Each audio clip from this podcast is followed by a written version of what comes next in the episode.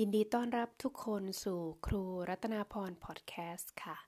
พอดแคสต์ episode นี้ตอนนี้เป็นเรื่องราวเกี่ยวกับครอบครัวเป็นเนื้อหาส่วนหนึ่งในวิชาสังคมนอร์เวย์ค่ะ ก็คนที่อยู่ในนอร์เวย์ลักษณะการอยู่ของเขาก็จะเป็นอยู่แบบครอบครัว ทุกคนมีสถานะเป็นสมาชิกของครอบครัว แต่ครอบครัวนี่ก็หมายถึง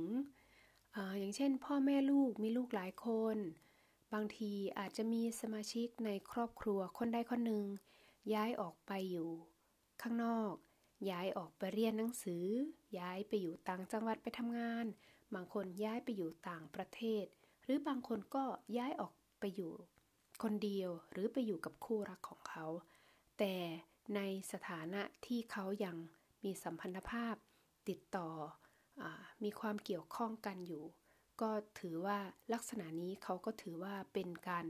อยู่แบบลักษณะครอบครัว หมายถึงว่าคริสต์มาสปีใหม่มาเยี่ยมเยียนมาถามถามข่าวคราว มีการโทรหามีการติดต่อสื่อสารกันอยู่บ่อยๆ อันนี้ก็ถือว่าเป็นการอยู่แบบครอบครัวของที่นี่ค่ะ มาดูในเรื่องของการเกิดนะคะ ที่นอร์เวย์ก็จะมีเด็กประมาณ 60,000 คนที่เกิดใหม่ทุกๆปีนะคะ มีเด็กเกิดใหม่ประมาณ 60,000 คนทุกๆปีสำหรับอัตราการมีบุตรที่นี่ก็ถือว่าค่อนข้างน้อย เขาคิดเป็นค่าเฉลี่ยนะคะว่า แม่หนึ่งคนหมายถึงมารดาที่สามารถตั้งครรภ์ได้นะคะ ก็จะมีลูกประมาณ 1.5 คน หรือถ้าในฐานะที่เป็นมารดาที่เฉลี่ยทั้งหลายนะคะ อาจจะไม่ได้ตั้งท้องเองบางคนก็อาจจะมีปัญหา แต่อาจจะรับบุตรบุญธรรมมาได้ อันนี้ก็อยู่ในกรณีที่ถือว่าเป็น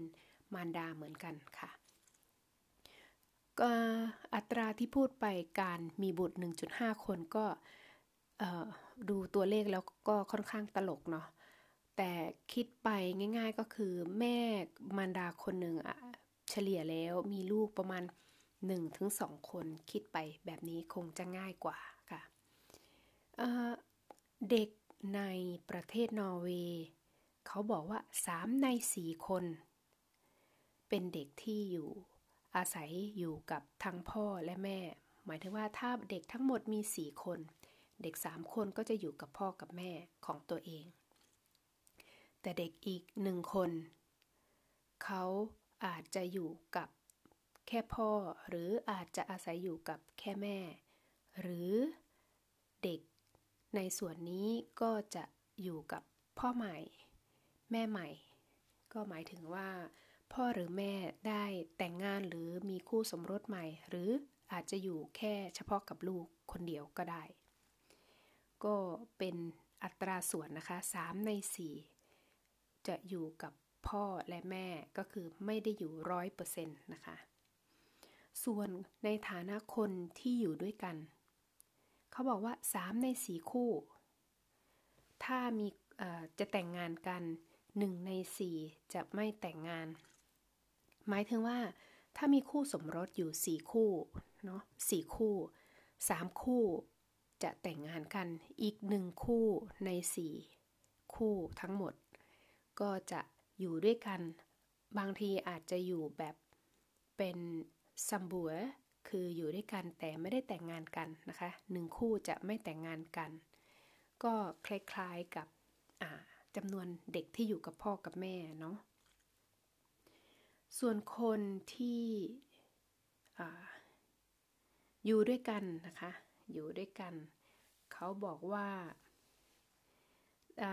ยกตัวอย่างให้เพื่อให้กระจ่างมากขึ้นนะคะ คนที่อยู่ด้วยกัน ถ้าสมมติว่าเมื่อกี้ยกตัวอย่าง 4 คู่ ถ้าสมมติว่ายกตัวอย่างเป็น 40 คู่แล้วกัน 40 คู่แต่งงานคู่สมรส 30 คู่จะแต่งงานกัน อีก 10 คู่จะไม่แต่งงานกัน ก็คล้ายๆกับตัวเลขที่เป็นอของเกี่ยวกับของเด็กนะคะ ยกตัวอย่างว่า 3 ใน 4 คน ถ้าเด็กทั้งหมดมี 40 คน 30 คนจะอยู่กับพ่อกับแม่ อีก 10 คนจะอยู่กับพ่อหรืออยู่กับแม่ หรืออาจจะอยู่กับพ่อใหม่หรือแม่ใหม่ ในกรณีที่อยู่กันเป็นครอบครัวค่ะ ค่ะ อันนี้ก็เป็นสาระเล็กๆ น้อยๆ เกี่ยวกับครอบครัวในประเทศนอร์เวย์มาฝากนะคะ ถ้าสมมติว่าหากบางคนถ้าจะนำความ รู้ไปเพื่อสอบนะคะ อาจจะจดจำในเรื่องเด็ก 3 ใน 4 คนที่อยู่ในครอบครัวที่อยู่กับพ่อกับแม่นะคะ อาจจะจำตรงนี้ไว้นะคะ ก็ขอขอบคุณทุกคนที่เข้ามารับฟังและติดตาม ถ้าชอบก็อย่าลืมกดไลค์แล้วก็กดแชร์ เพื่อที่จะได้รับฟังเอพิโซดใหม่ ๆ ที่มีมาให้ในครั้งต่อไปนะคะ แล้วเจอกันใหม่ สวัสดีค่ะ